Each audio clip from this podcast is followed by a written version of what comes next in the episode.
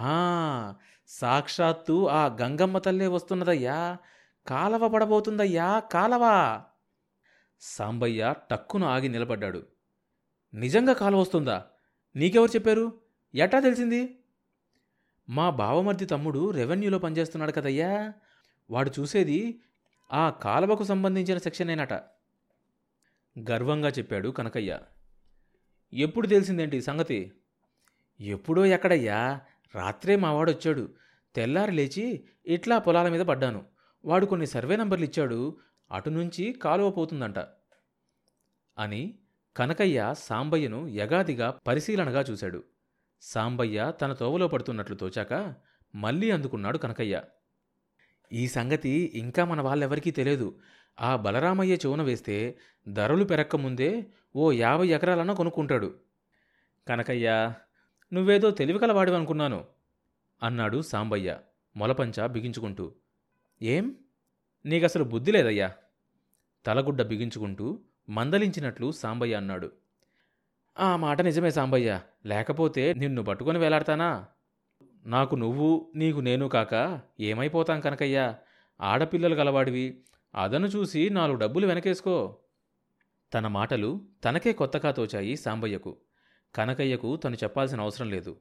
అయినా ఈసారి కనకయ్య తప్పటడుగు వేసినట్లు అనిపించింది సాంబయ్యలో వేళ్ళు తన్నిన స్వార్థం భూమి మీద ఉన్న కాపీనం చిగురించి మొగ్గలు తొడిగాయి. నీ దగ్గరేముందయ్యా ఇంకా? ఉన్న రొక్కమంతా కాంతమ్మ పొలం కొనడానికే సరిపోయిందన్నావుగా? కనకయ్య సాంబయ్యను పూర్తిగా తన తోవలోకి లాక్కొచ్చాడు.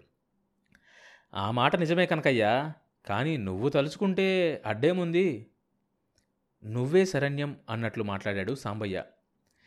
ఆ కాలవ సంగతి అందరికీ తెలిసే ముందే ఇక్కడ భూమి కొన్నవాడిదే అదృష్టం. అంతా బంగారమే అన్నాడు కనకయ్య. నేను చెప్పేది అదే కదా? ఈ సంగతి మన మధ్యనే ఉంచు మరి. మనకు పోటీ లేకుండా చూడు. పంట చేతికొచ్చేదాకా ఈ రహస్యం దాచగలిగావంటే నీ రుణం ఉంచుకోను కనకయ్యా. ఎట్టా లేదన్నా ఈ సంవత్సరం ఇరవై పుట్ల ధాన్యం ఇంటికొస్తుంది.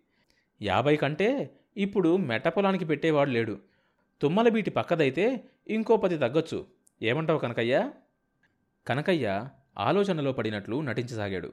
కొంచెంసేపు మౌనం వహించి తరువాత తలపంకించి అన్నాడు. ఇది సర్కారు పని. మనం దాచాలంటే మాత్రం దాగుతుందా సాంబయ్య? నొసలగరేశాడు కనకయ్య. సర్కారులో ఉంది నీ బామ్మర్ది తమ్ముడేనంటివిగా ఆ మాత్రం చెయ్యడా ఏం? నువ్వు చెబితే. ముఖం చిట్లించి అన్నాడు సాంబయ్య. ఆహా మన మాట వినడని కాదనుకో వాడు నాలుగు డబ్బులు తెచ్చుకునేవాడే కదా అని ఆలోచిస్తున్నాను. కనకయ్య చెప్పిన దాంట్లో బేసబుబు ఏమీ కనిపించలేదు సాంబయ్యకు. అయితే కనకయ్య అప్పుడే డబ్బులు కక్కించే ప్రయత్నంలో ఉన్నట్లు అనిపించింది ఆ మాత్రం లాభం లేనిది ఆ మాత్రం లాభం లేనిది వాళ్ళు మాత్రం ఎందుకు సహాయం చేస్తారు తనకు? అదంతా మనలో మనం చూసుకుందాంలే. సరే మళ్ళీ సాయంకాలం కనిపిస్తావుగా? జాగ్రత్త ఈ సంగతి ఊర్లో ఎవరికి పొక్కకూడదు. పెందలాడే వస్తావుగా? అన్నాడు కనకయ్య. పొద్దుకూకే లోపలే వస్తా అని సాంబయ్య పెద్ద పెద్ద అంగలు వేసుకుంటూ చేతిలో కర్ర ఊపుకుంటూ తాటితోపుకేసి నడిచాడు. కనకయ్య వదులుగా ఉన్న జుట్టు గట్టిగా కట్టుకొని ఊర్లోకి తిరిగొచ్చాడు. తాటితోపులోని ఆకు మట్టల మీద సాంబయ్య దృష్టి నిలవడం లేదు.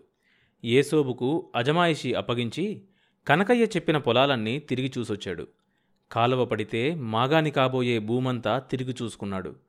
అందులో బీద బిక్కి డబ్బు అవసరాలతో కుంగిపోయే కుటుంబాల వాళ్ళ పొలాలన్నీ తిరిగి తిరిగి ఎంచుకున్నాడు.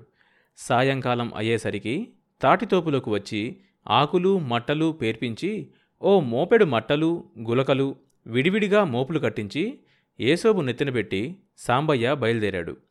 ఏసోబు వెంటరాగా సాంబయ్య నేరుగా కనకయ్య ఇంటికొచ్చాడు. అప్పుడే బయటకు వెళ్ళబోతున్న కనకయ్య సాంబయ్యను చూసి ఉక్కిరి బిక్కిరైపోయాడు. ఏసోబు నెత్తిన ఉన్న తాటిమట్టల మోపు తానే స్వయంగా దించి కనకయ్య దొడ్లో వేశాడు సాంబయ్య. సాంబయ్య మంచి ఊపులో ఉన్నాడు. ఈ రోజుకు తాటిమట్టలతోనే సరిపెడతాడా? కర్మ అనే ఆలోచన వచ్చింది కనకయ్యకు. ఇంటి ముందు మంచం వాల్చి సగౌరవంగా సాంబయ్యను కూర్చోబెట్టాడు కనకయ్య. మీ ఇంటికే బయలుదేరా సమయానికి నువ్వే వచ్చావు అన్నాడు కనకయ్య. పెద్ద పిల్లను కేకవేసి మంచినీరు తెప్పించాడు. ఆ పిల్ల ఖాళీ చెంబు తీసుకెళ్తుంటే ఇదే మా అమ్మాయి లగ్గాలు పెట్టుకున్నాం. అయిన సంబంధమే. అయినా పెళ్ళి ఖర్చులు ఉండనే ఉన్నాయిగా. ఉండలో నుంచి దారాన్ని బయటకు లాగాడు కనకయ్య. పెళ్ళెప్పుడు? సాంబయ్య అడిగాడు. ఎంతో గడువు లేదు వేలు లెక్కవేసి ఇంకా ఇరవై రోజులు. నాకు చేతనైంది నేను సంతన చేసుకున్నాను. మీ వంతు ఐదు వందలు. అన్నాడు కనకయ్య. సాంబయ్య గొంతులో ఉంగిడి పడ్డట్లయింది. ఐదు వందలు. ఇప్పుడు తన దగ్గర ఐదు కాసులన్నా లేవు. ఏంటి కనకయ్య? అంత దగ్గరలో లగ్గాలు పెట్టుకున్నారు? ఎటూ కాని సమయమే. డబ్బుకు కటకడలాడిపోతున్నారు జనం. ఓ మూన్నెళ్ళు ఆగలేవా? నసిగాడు సాంబయ్య. అవతల వాళ్ళు తొందర పెడుతుంటే తప్పనిసరి తలూపాను. కనకయ్య ఓ పట్టుపట్టేటే అనిపించింది సాంబయ్యకు. తనను పెద్ద చిక్కులోనే పడేశాడు. తను కాదంటే ఈ రాత్రికే బలరామయ్య దగ్గరకు పరిగెత్తేలా ఉన్నాడు. అయిన కాడికి ఆ బలరామయ్య అదునైన పొలమంతా కొనేస్తాడు. ఏం చెయ్యడం? ఈ ఏడే కదా కాంతమ్మ పొలం కొన్నాను. మళ్ళీ పంట వచ్చేదాకా నా చేతిలో దమ్మిడి తిరగదే. నన్నిట్ట అడకత్తెరలో పడేస్తే ఎట్టా చెప్పు? ప్రాధేయపడుతూ అన్నాడు సాంబయ్య. కనకయ్య సాంబయ్య పరిస్థితికి సానుభూతి చూపించాడు. నాకు తెలియందేముంది సాంబయ్య? నీ పరిస్థితి దానికి ఏదన్నా ఉపాయం ఆలోచించాలి మరి. నన్ను కోసినా కానీ దొరకదు. ఆ ఉపాయమేదో నువ్వే చూడు మరి. కనకయ్య ఆలోచించినట్లు నటించాడు. అంతకు ముందే ఆలోచించి పెట్టుకున్న విషయాన్ని బయటపెట్టాడు. మన ధాన్యం కొనే శేషావతారం లేడు? ఉంటే ధాన్యం మిల్లు చేరందే పైకం ఎట్లా ఇస్తాడు? అట్టా ఇచ్చేకాడికి ఈ కనకయ్య ఎందుకు? అంతా నాకు వదులు సాంబయ్య. రేపు ఈ పాటికి రూపాయలు నీ చేతిలో రాల్తాయి. సాంబయ్య ఆశ్చర్యంలో మునిగిపోయాడు. కనకయ్య భరోసా చూసి వెంటనే అనుమానపు నీడలు వెంటనే అనుమానపు నీడలు సాంబయ్య బుర్రలో అల్లుకుపోయాయి. అలువులు సులువులకు ధాన్యం కట్టుకోడు కదా? సాంబయ్య నసిగాడు. నేనేమంత వెర్రి వెంగలాయననుకున్నావా దానికి ఓ పద్ధతి ఉంటుంది ఆ వ్యవహారాలన్నీ నీకు తెలియవులే. అంతా నేను చూసుకుంటాను. తెల్లవారుజామునే బయలుదేరదాం. సరేనా? కనకయ్య లేచి నిలబడ్డాడు. వ్యవహారం అంతా పరిష్కరించినట్లు నిట్టూర్పు విడిచాడు. నిట్టూర్పు విడిచాడు. సాంబయ్య గోవులా తలాడించి లేచాడు. పైపంచ దులిపి భుజాన వేసుకుని ఇంటి ముఖం పట్టాడు. ఆ రాత్రంతా ఏదో ఆలోచించాలని ప్రయత్నించాడు. కాని బుర్రకేమీ తట్టలేదు.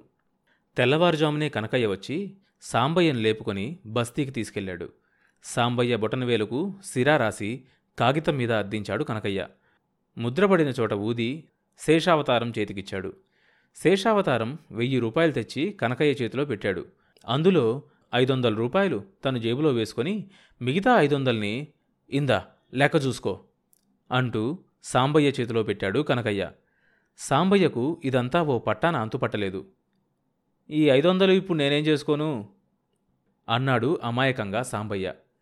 బస్తీకి వెళ్ళగానే సాంబయ్యకు ఉన్నమతి సగం పోయింది. శేషావతారం కనకయ్య మాటలు వింటుంటే ఆ మిగతా సగం కూడా పోయినట్లయింది. అయితే నా దగ్గర ఉంచమంటావా? చేయి చాపుతూ అన్నాడు కనకయ్య. ఆహా అది కాదు. ఈ డబ్బు ఏ లెక్కన ఇచ్చినట్లు? కొంచెం ఎడమర్చి చెప్పమని నేననేది. నీ తెలివి బంగారంగాను? ఇందులో ఏముందయ్యా? రైతులందరికీ ఇచ్చే పద్ధతిలోనే నీకు ఇచ్చా? కొత్తేముంది? అన్నాడు శేషావతారం. నే చెబుతా వినసాంబయ్య నీకు పండిన ధాన్యం అంతా శేషావతారం మిల్లుకు తోలాలి. ఆ రోజున్న రేటు ప్రకారమే మన ధాన్యానికి ధర కడతాడు. మనకు ముందు డబ్బిచ్చినందుకు గాను బస్తా కడత రూపాయి ఎరగోసుకుంటాడు. అంతే. కనకయ్య పక్కనున్న రాశిలో గుప్పెడు వేరుశనక్కాయలు తీసుకొని ఒలిచి నోట్లో వేసుకుంటూ అంతే సులువుగా చెప్పాడు. బస్తా కడత రూపాయి తగ్గుతుందా? అంటే మూడొందల బస్తాలు తోలితే నాకు నూట యాభై రూపాయలు తగ్గుతాయా? పుట్టి ధాన్యం ఉట్టినే తీసుకుంటాడా శేషావతారం? ఇదేందయ్యా? ఇంత న్యాయం? కనకయ్యా? అదంతేలే సాంబయ్య. లే పోదాం. అంటూ లేచాడు కనకయ్య. మరో నాలుగు గుప్పెల శనక్కాయలు తీసి పైపంచ కొసన కట్టాడు. మిల్లు గేటు దాటిపోతున్న కనకయ్యను శేషావతారం కేకవేశాడు. ఒక్క పరుగులో కనకయ్య శేషావతారం దగ్గరకొచ్చి మళ్ళీ నీ కూడా వెంటయ్యా అన్నాడు గొంతు తగ్గించి సాంబయ్యకు వినపడకుండా. వెయ్యి రూపాయలకు ఈ నాలుగు నెలల వడ్డీ గురించి సాంబయ్యకు చెప్పలేదేంటయ్యా? "ఉం, మనిషి అసలే కంగారులో ఉన్నాడు. అది చెబితే బెదిరిపోతాడు. నువ్వుండవయ్యా తర్వాత చూసుకుందాం అన్నాడు కనకయ్య. అది కాదు కనకయ్య ఆయన ముందే చెప్పలేదని తర్వాత పేచి పెడితేనో? ఆ వడ్డీ గిడ్డీ అంతా నోటులో రాసే ఉంది కదయ్యా. ఆయన ఇవ్వనంటే మాత్రం చెల్లుతుందా? నువ్వేమీ మాట్లాడక ఊరికే ఉండు. అది సరేననుకో ఎందుకైనా మంచిది. ఓ మాట చెబితే బాగుంటాది కదా అని. శేషావతారం గునిగాడు. ఆ సంగతి ఇంటికి పోయాక సమయం చూసుకొని నేను చెబుతాగా నువ్వేం కంగారు పడొద్దు అంటున్న కనకయ్య సాంబయ్య ముందుకు రావడం చూసి గాబరా పడ్డాడు. ఇంటికి రావడంతోనే సాంబయ్య బొడ్లో దోపిన నోట్ల పుత్తిని తీసి భద్రం చేశాడు. చొక్కా విడిచి దన్నాన వేస్తూ రావమ్మా బుడ్డోడెక్కడా? అని అడిగాడు. మద్దానటేళ్ళ నుంచి కాక తగిలింది. ముద్ద కూడా తినలే. పడుండాడు. అంది ముసలమ్మ. సాంబయ్యకు అంతా అశుభంగా తోచింది. అసలు ఇలా డబ్బు తేవడమే ఏదో పెద్ద అరిష్టంగా ఉంది.